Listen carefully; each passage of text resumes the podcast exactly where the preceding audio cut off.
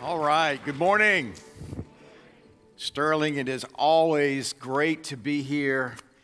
You know, this, this, this room, JC, this, this room has a lot of meaning for us because we, we, Grace Covenant Church, before we were Grace Covenant Church Sterling, before we were Grace Covenant Church Korea, before we were Grace Covenant Church Latino, Grace Covenant Church was just Grace Covenant Church, and this was our home we were actually the first squatters in this room um, when this, when this uh, school was built in 2003, I believe, is when we moved in, 2003, 2004. So this room holds a lot of memories. We love you, love this church.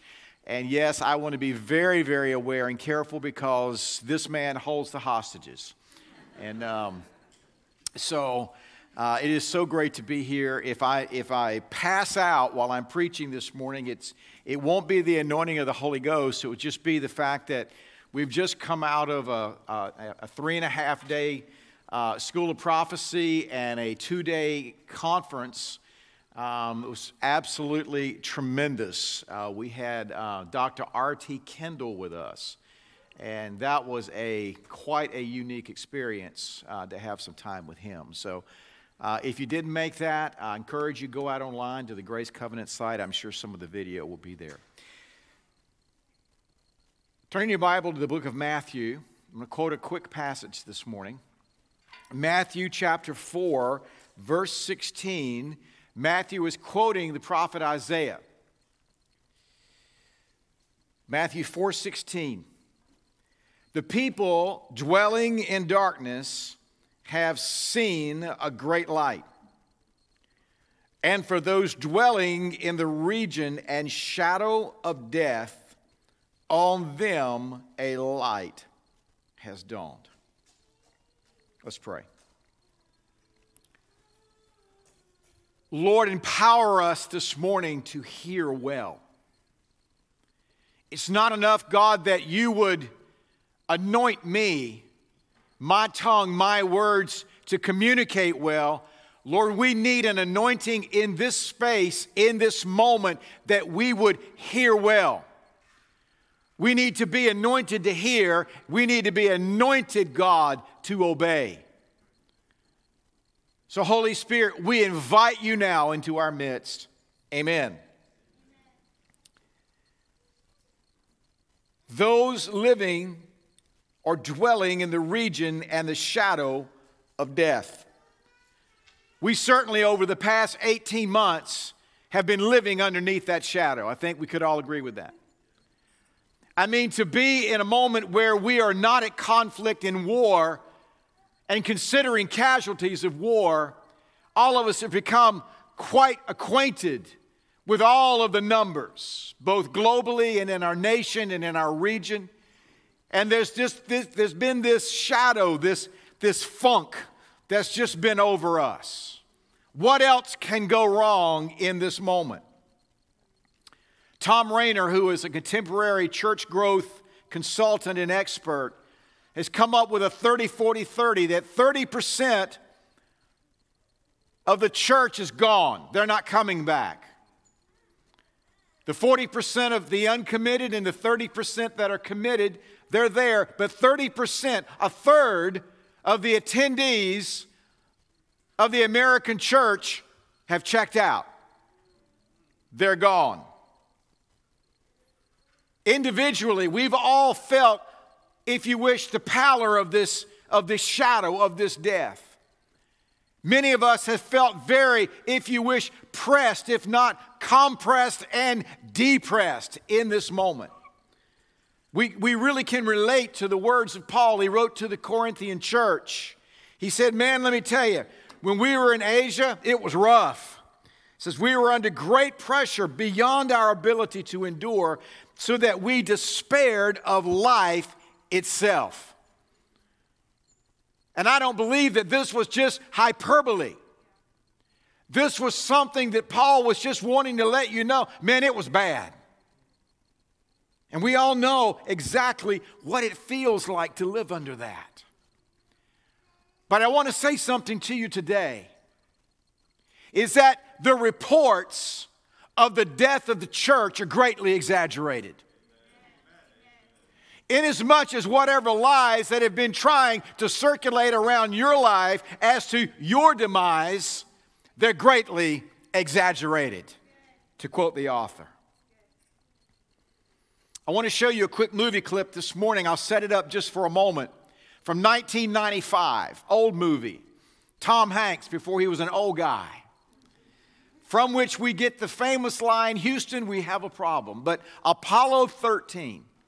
And in this particular clip, after about everything that could go wrong has gone wrong, the flight engineers are discussing whether or not what they have somehow cobbled together might survive entry through the Earth's atmosphere and that these astronauts might be brought home safely. Watch this clip.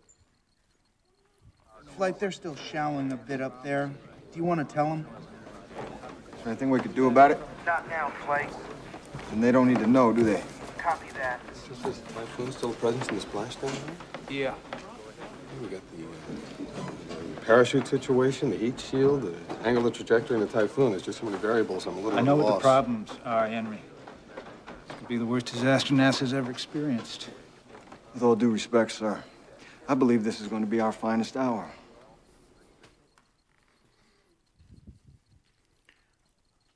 Our greatest disaster or our finest hour?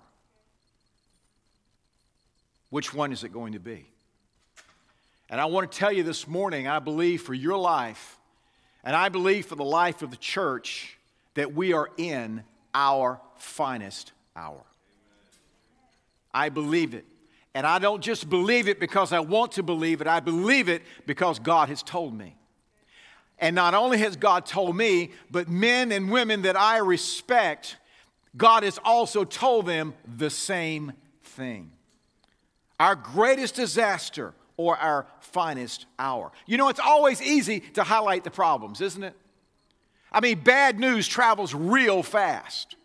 And so it's real easy to see all of the problems that seem to be allied against a safe reentry. Everything that's going wrong in our society, in our culture, in, uh, in our economy, in our politics. It's easy to get into the echo chamber of just beginning to repeat all of the problems. The prophetic got in its own echo chamber and began to repeat what they were hearing from one another rather than reiterating and repeating what God was telling them from the throne. This is why many of the quote prophets missed it as it regarded the election from last year. They repeated what they were hearing from one another rather than repeating what God was saying. Wow. But if we're going to determine whether or not it's going to be our greatest disaster or our finest hour, we're going to have to respond correctly. Many times we see the church missing the opportunity.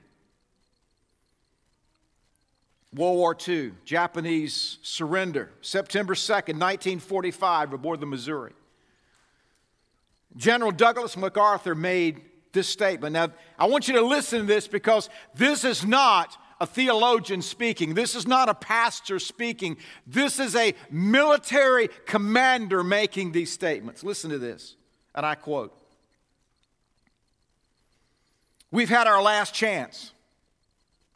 If we do not now devise some greater and more equitable system, Armageddon will be at our door.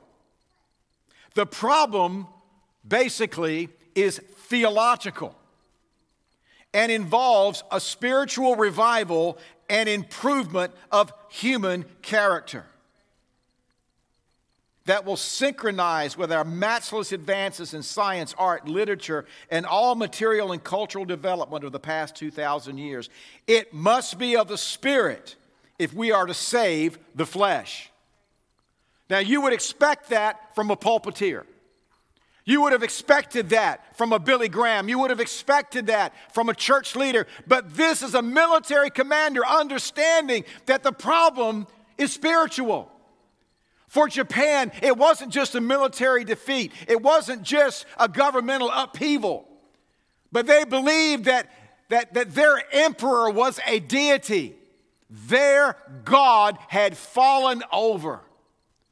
And MacArthur understood that there was a vacuum created, and he made an appeal. He said, I need 2,000 missionaries right now in Japan. As late as 1956, MacArthur was still writing the Southern Baptist Convention and saying, We need missionaries in Japan. And the challenge was not met. And today, less than 1% of Japan is Christian.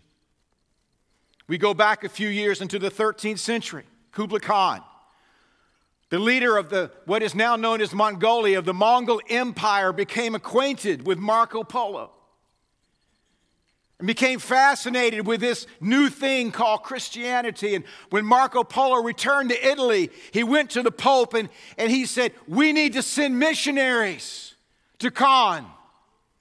Two missionaries were sent by the Pope, and neither one of them got to him. And as a result, the influences of Buddhism became the dominant belief system because the church never got to him. Go back a few more years 455, the fall of Rome. And at this time, Rome and Christian Christianity were sort of connected. And the Vandals are at the door, and one of the church fathers, Jerome, he pins, All is ruined, all is lost, the world is coming to an end. And he went and hid in a cave. And yet, his counterpart in North Africa, Augustine, he wrote a book entitled The City of God, highlighting the cities of the earth and the cities of the kingdom of heaven. And while Jerome was hiding out in a cave, Augustine, even on his deathbed, even as the Vandals were literally at the gates of the city, he was in leadership in that moment. And for you and I, are we going to be like Jerome and go hide in a cave? Or are we going to be leaders in the culture in this moment in the church? So, how do we respond? And I want to briefly talk about three things with you today. I want to talk about rightly responding to the conditions in which we find ourselves. I want to talk about confrontation and then lastly, convergence. How many of you remember back in August of 2011 the earthquake that we had here? Now, how many of you, like me, were completely unaware that there was even a fault line that ran anywhere underneath this part of the world.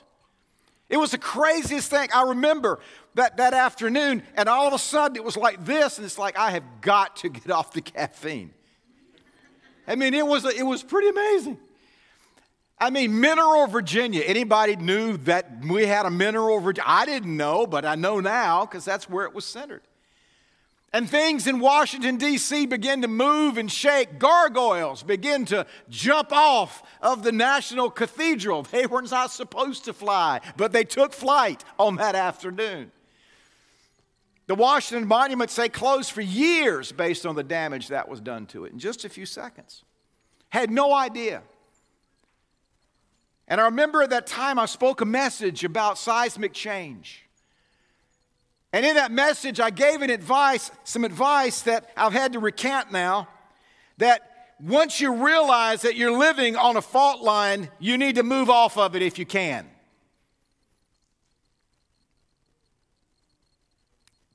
As I revisited that message, I began to see, and God began to show me this time. He said, Son, there's no moving off of the fault line. As a matter of fact, I'm calling you to build on the fault line. Not to try to evade it, avoid it, move off of it whenever you can, but to figure out how are you going to navigate the conditions when everything is rocking and rolling and shaking and quaking around you. How then do we build in the midst of this? How can, and you may ask yourself, how can God build on a fault line? Listen to me. God builds on the fault lines in the lives of men and women. Because of that thing called original sin, that even on your best day when you have found your Bible and cracked the cover, You haven't flipped off anybody in traffic or stolen paper clips from the office, even on your most righteous moment. Let me just tell you, God does in the life of a man or a woman, never because of, but in spite of. He has to use what he's got, which is flawed humanity and the fault lines in, flaw, in flawed humanity. And yet, he still uses us as those living stones, First Peter speaks of. An amazing thing. And I began to ask God, God, when is, when is all this going to stop? When is the shaking going to stop? He said, Son, wrong question, but I'll answer it, but you're not going to like it. He said, It's not. The disciples, post resurrection, pre ascension Jesus, they're in Bible study together for almost six weeks. Of all of the questions that these knuckleheads could have asked this God man in that moment, they're still looking at their clocks and their calendars and they're asking, Are you going to restore the kingdom to Israel at this time? And Jesus, in the way that only Jesus could do it, both by way of correction and explanation, he says, It's not for you to know the times and seasons that my Father has set. However, I'll tell you this I will send the Holy Ghost to you. That's what you should be asking not when is a thing going to happen. And because you and I, many times, we get locked in our humanity and we get involved in a moment, whether it's COVID or whether it's an economic crisis or some circumstance around our life, we immediately begin to try to figure out how, what, is the, what is the shortest way out of this? When is this going to stop? God says, wrong question. Wrong question. The question is, how then do we live? Ecclesiastes chapter 11, verses 4 through 6, Solomon gives us a peek into this. He who observes the wind will not sow, and he who regards the clouds will not reap. And as you do not know the way the Spirit comes to the bones in the womb of a woman with child, so you do not know the work of God who makes everything. Six, in the morning, sow your seed, and at evening, withhold not your hand, for you do not know which will prosper, this or that, or whether both alike will be good. Now, that seems for you and for me a pretty unsatisfactory response. Because we're all looking for the ideal conditions by which to navigate life, do we not? I mean, consider how inconvenient God loves to be in your life. Come on. Well, you know, I'm going to get married once I've gotten out of college and paid off those debts and this and that. And so we, we lay out the trajectory of our life and we give God the blueprint, and God says, You're so cute. And so then we get married and we get married in college when you and then and then well we'll have children after we've gotten our career and then God loves babies. And then the babies start coming sooner than they're supposed to start coming, JC. And then the next thing you know, there's just a whole wave of life that's not in your timetable. It was not on your it was not in your plans. Wow. So, how do we respond? We find a lot of biblical metaphors which give us some indication. First of all, farmers sow. I'm from a quasi farming family. I actually did it one summer long enough to realize nope. And farmers are always looking for the ideal conditions in the spring. Well, the weather warms up, not too much rain, a little bit of rain, and, but rarely do all the conditions perfectly line up for a farmer to get those seed in the ground. At some point, he has to go out there and realize if I don't get some seed in the ground, there ain't gonna be nothing in October and November. So, regardless of whatever else, it's too cold, it's too wet, it's too whatever, we got to get in the field. Steve Murrell, who is the leader, president of our Every Nation group of churches and ministries, spoke a message in our last conference out of Mark 4:14. The sower sows the word. It was fascinating to listen to him unpack this very familiar passage because so many times it's exegeted as it's about the condition of the soil in a man or woman's heart. But God had showed him it's not about the condition of the soil, it's about the farmer sows the word. We sow the word irrespective of the condition of the soil. When God came and started sowing Himself and His word in your life, your soil was lousy. It was not ready to retain and sustain and maintain and grow that which was going in there. But the farmer sows the word irrespective of conditions. In a leaders' meeting, at Grace Covenant Church, I think it was in February of last year, I prophesied that there was a plow coming that God was going to drag through the church and through the nations that was going to open up furrows for harvest. This was before COVID became a thing and the, the nation shut down. God showed me also these fault lines. They, these fault lines open up, these fissures, these cracks. Well, guess what? God has been doing something on the planet to open up these moments, to open up men's and women's hearts, to open up governments, so that guess what? The seed can go in. Wow. Farmers sow, fishermen fish. Ten years ago, also, March, the historic Tohoku earthquake known as the Great East Japan Earthquake. Most powerful earthquake ever recorded in Japan, fourth most powerful earthquake in the world recorded. Waves 133 feet in height. When it came on shore, it was moving 435 miles per hour. And we see the pictures from that moment. And we see all of this destruction, houses and cars boiling onto the shore, knocking down everything in its path. And we're so fixated on the power and the destruction of this tsunami, this wave caused by this earthquake. God told me a few weeks ago, He said, Son, you know what, what else was in all of that water? Fish.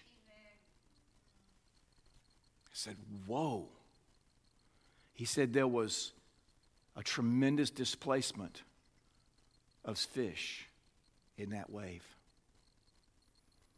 But because of the destruction, people couldn't see the fish. Let me ask you a question Have we gotten so fixated on everything that's wrong? Of all of the waves of evil that seem to be coming on the earth, that we can't see that there are also fish in there.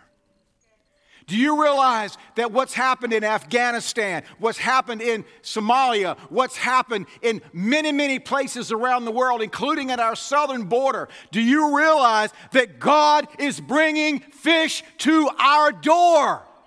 In some of the greatest diasporas in modern history, rather than us getting a passport and getting on a plane and going, God is saying, I'm going to bring them now to you. But are we so tied up because we don't want those people among us? Are we so tied up in our fearful ideologies of, quote, them, that we don't realize that in this wave there are fish that God has called the church to go gather?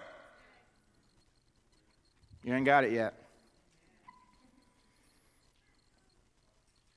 How you fish in a tsunami is very different than how you fish when conditions are normal. Very different. Eddie likes to fish. My grandsons and my granddaughter, they like to fish. It's amazing. Nobody's catching anything, but they can walk out on a pier, and in seven minutes, there'll be nobody else catching anything. They'll start catching fish. It's an amazing favor, except on Eddie. Eddie catches disgusting things like eels, ugly fish, things that I don't really want to touch that. I'm just going to give them my rod and reel as a gift as I throw them back. We're going to have to learn to fish differently. And then builders build in these same conditions. Nehemiah, the walls of the city broken down. He's going, he, he's looking, and he just sees not only broken down walls, but he sees broken-hearted people.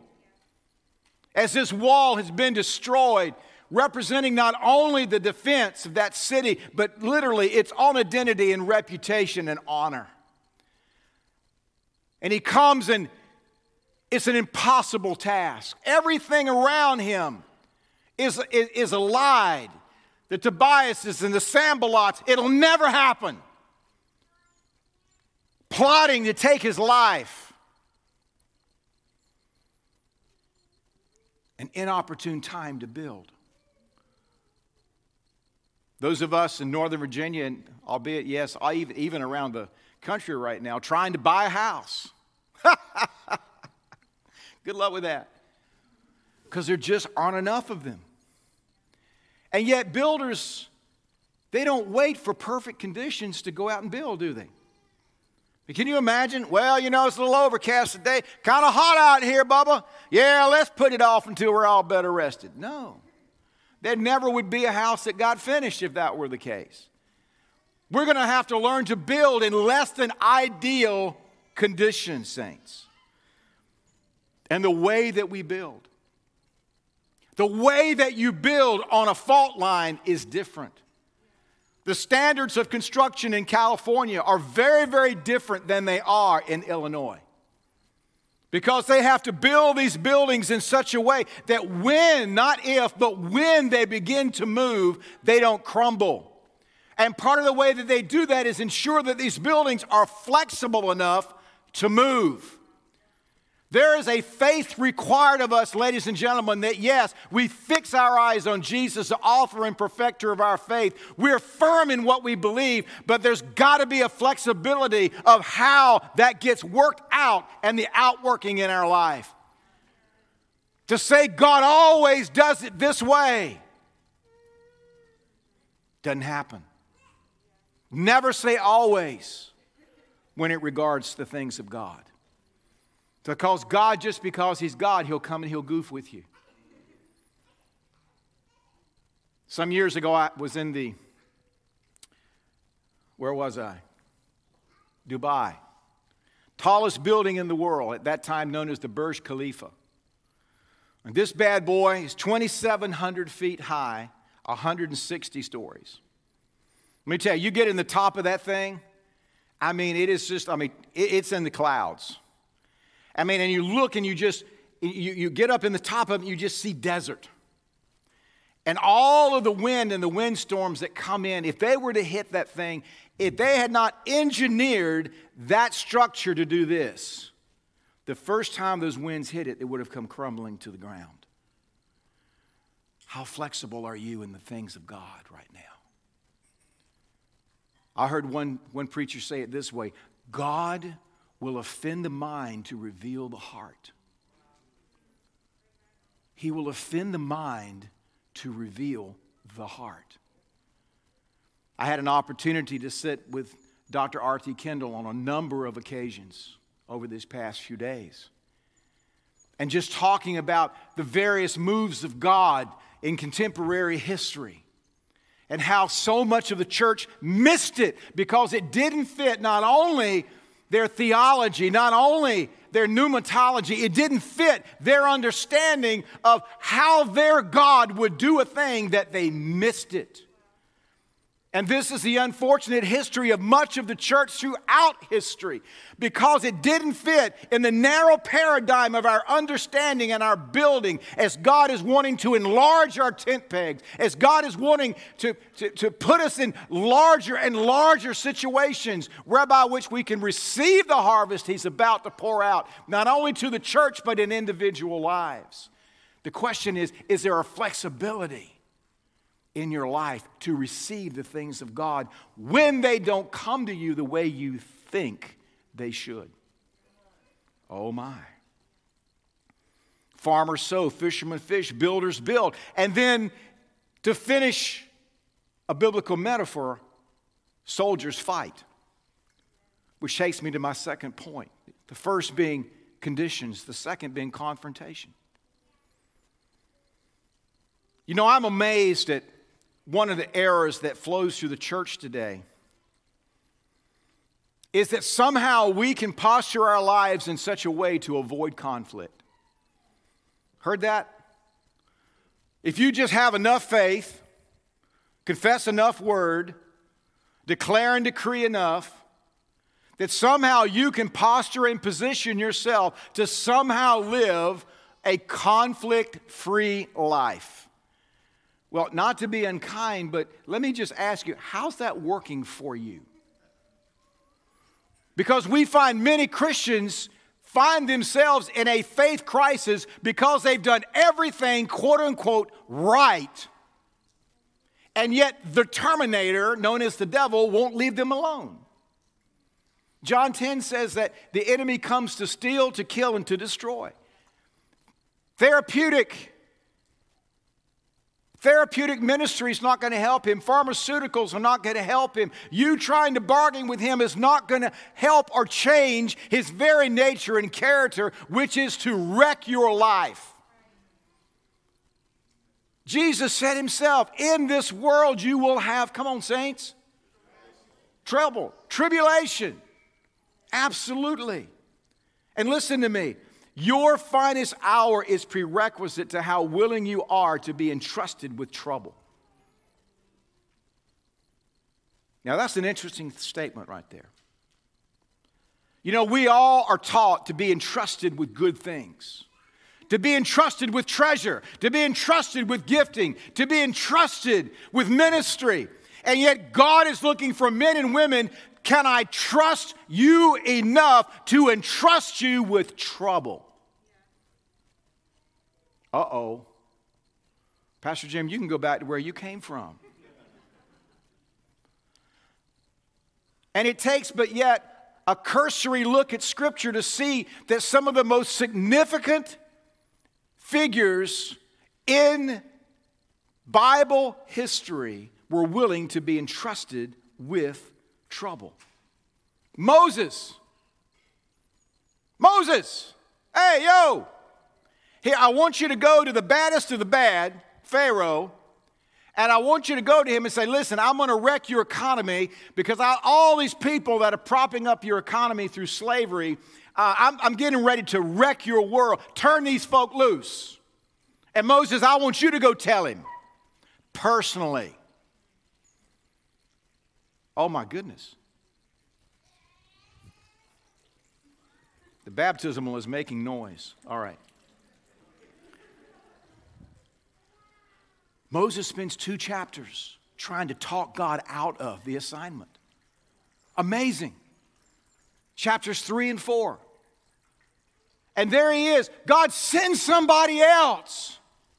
And yet Moses stands alone as one of the central figures in all of the Bible. The Mount of Transfiguration. Who shows up there with Jesus? Moses and Elijah, the law and the prophet. But he entrusted him with trouble. Elijah entrusted with the trouble of confronting Ahab and apostate Israel, standing alone against the false government and religious system of the day. Paul, trouble. You realize revelation will get you in trouble? Oh, I want revelation. It'll get you in trouble. Paul, that this gospel is not just for the Jew, but also for the Gentile. Do you know the mess that kept Paul in his entire life? Nobody really trusted him. I mean, here's a guy oppressing and persecuting the church, in the other moment, telling folk, hey, this is for the Gentiles too. And then finding himself at conflict with some of the closest relationships around his life as it regarded how that was supposed to work out day to day. to circumcise, not circumcise, eat, don't eat, trying to figure all this out. Paul, entrusted with trouble, and then Jesus, the trouble of sin, yours, mine, and the entire world, to secure our inheritance. William Buffett, Berkshire shareholder newsletter, quoted Thoreau recently saying, It's not what you look at that matters, it's what you see. See, we look, we get information. We see, we receive revelation.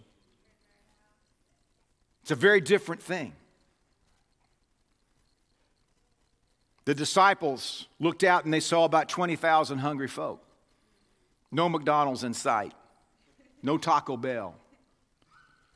And they saw a problem. Jesus saw an opportunity. He saw an opportunity, number one, to glorify himself through the miracle of multiplication, but he also was having these men step into that moment of distributing some fish and some loaves in order to see this miracle of multiplication happening. But you see, Jesus was seeing something all the disciples were doing were looking at the problem. Wow. And we're going to have to confront some things, ladies and gentlemen. And I'll just mention these for the sake of time. You got to confront fear. Say, oh, I'm not fearful. yeah, you are. You know why? Because I am too. It's been a fearful time. You've got all of the you, you got all of the uh, uh of the fear mongering. Why? Because bad news sells. Oh, the new variant, it's it's aerosol, it's a hundred times more. Ah! You know, when COVID is more or less in our rearview mirror, there'll be something else. That's not a curse. There'll be something else that will scare the bejeebers out of us. I mean, back in the 80s, it was AIDS. I remember, I remember pastoring a church. You know, everybody was like, "Oh, what are we going to do?" I mean, I mean, it was all these protocols of hygiene and what have you. All the medical people in my church freaking out. I mean, we had someone who was HIV positive who was serving in our church. You know, oh, what do we need to do? We, we should burn them at the stake. I don't think so. You've got to confront fear. You got to confront self. I got to tell you, I learned a lot about myself during this pandemic that wasn't real pretty. I learned how pathetic I was. Because all I wanted to do was go to a restaurant, touch my nose, and go to a movie and hug somebody.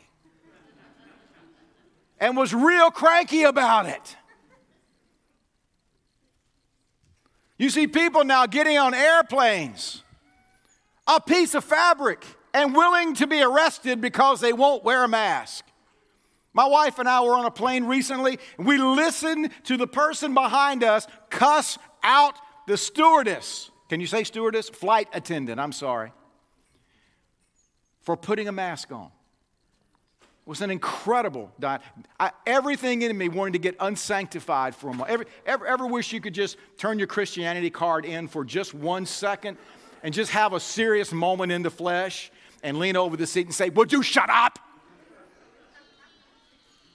You're going to delay our flight because you're going to jail. You got to learn to confront self. You know, for many of you, the devil, the devil doesn't need to send anything against your life. He's got you on autopilot. He's got you locked up in this crazy cycle of fault and insecurity. And he's got you in this thing and say, oh, I, I, I, I, got, I got her right where I need her. Screwtape Letter, C.S. Lewis. Nope, we're good on that one because they're already self destructive. They're, they're stomping all over their self destruct button every day. And then you got to confront the enemy. If you don't, he'll confront you. He'll confront you. That's the reality. And there are two moments that the enemy loves to exploit both building and birthing. There are two moments that the enemy is faithful to show up for.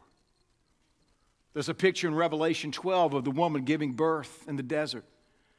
Provision is made for her, provision is made for that child. But then it says the devil got hot and then he just began to wage war against the woman's offspring. Let me just tell you, we're in a moment of incredible birthing and building in the kingdom of God. And the enemy knows it. Listen to me, he knows it. And lastly, and I'll close with this, is convergence. April 1906, Los Angeles, California. For the next nine years, what became known as the Azusa Street Revival through William Seymour laid the groundwork for the arguably the fastest growing catalyst of church history in history as the Holy Spirit fell in that moment. April the 9th. Nine days later, down the road, there was another event called the Great San Francisco Earthquake a convergence of the natural and the spiritual. I was at our church in Los Angeles the last few weeks, and I prophesied that I believe that God's getting ready to send a new wave, that the very place that in the United States became sort of the centerpiece, the, the spot that God began to move through, I believe is going to return there in power. It's going to happen. And we see a convergence of opposition and opportunity, the natural and the spiritual convergence. This is why in Ephesians 5 it says, Wake up, sleeper. Wake up. Rise from the dead. Hear this this morning as a prophetic exhortation. Wake up, rise, and Christ will do what? Shine upon you. Be very careful then. Paul now gets real practical how you live. Not as unwise, but as wise, making the most of every opportunity because the days are evil. Oh God, I can't do anything because the days are evil. No, no, no, no, no. That's the very catalyst for you to be at your very best. Therefore, don't be foolish, but understand what the Lord's will is. Could it be whether it's your life personally, the church, the nation, the nations, could it be that our seemingly greatest disaster and darkest hour is about to become our greatest? Could it be that they're one and the same? Lazarus, four days of hours, dead and decomposing so that Jesus could step up and say, Come out, come forth. Wow. The darkest hour for Lazarus, Mary, Martha, the friends, everybody gathered was about to become their greatest hour as they were about to witness the resurrection power of God and convergence. Listen, saints, the cross is the ultimate place of that convergence. The cross. The place of convergence of hostility and horror, prerequisite death, subsequent life, where unrestrained evil met with unparalleled holiness and extended mercy and grace. It's a place of divine convergence. And I believe for many of us, we find ourselves in that very moment. Your darkest hour is but prerequisite to your greatest. And I'm here to declare to you this morning, and not out of my own imagination, but I'm here to declare to you that I believe that we are in and coming into our finest hour. Pray with me. Lord, you say in Hebrews that what can be shaken will be shaken, but that we are receiving a kingdom that cannot be. Lord, we thank you. Lord, many times it's hard for us to thank you for hardship, to thank you for trouble.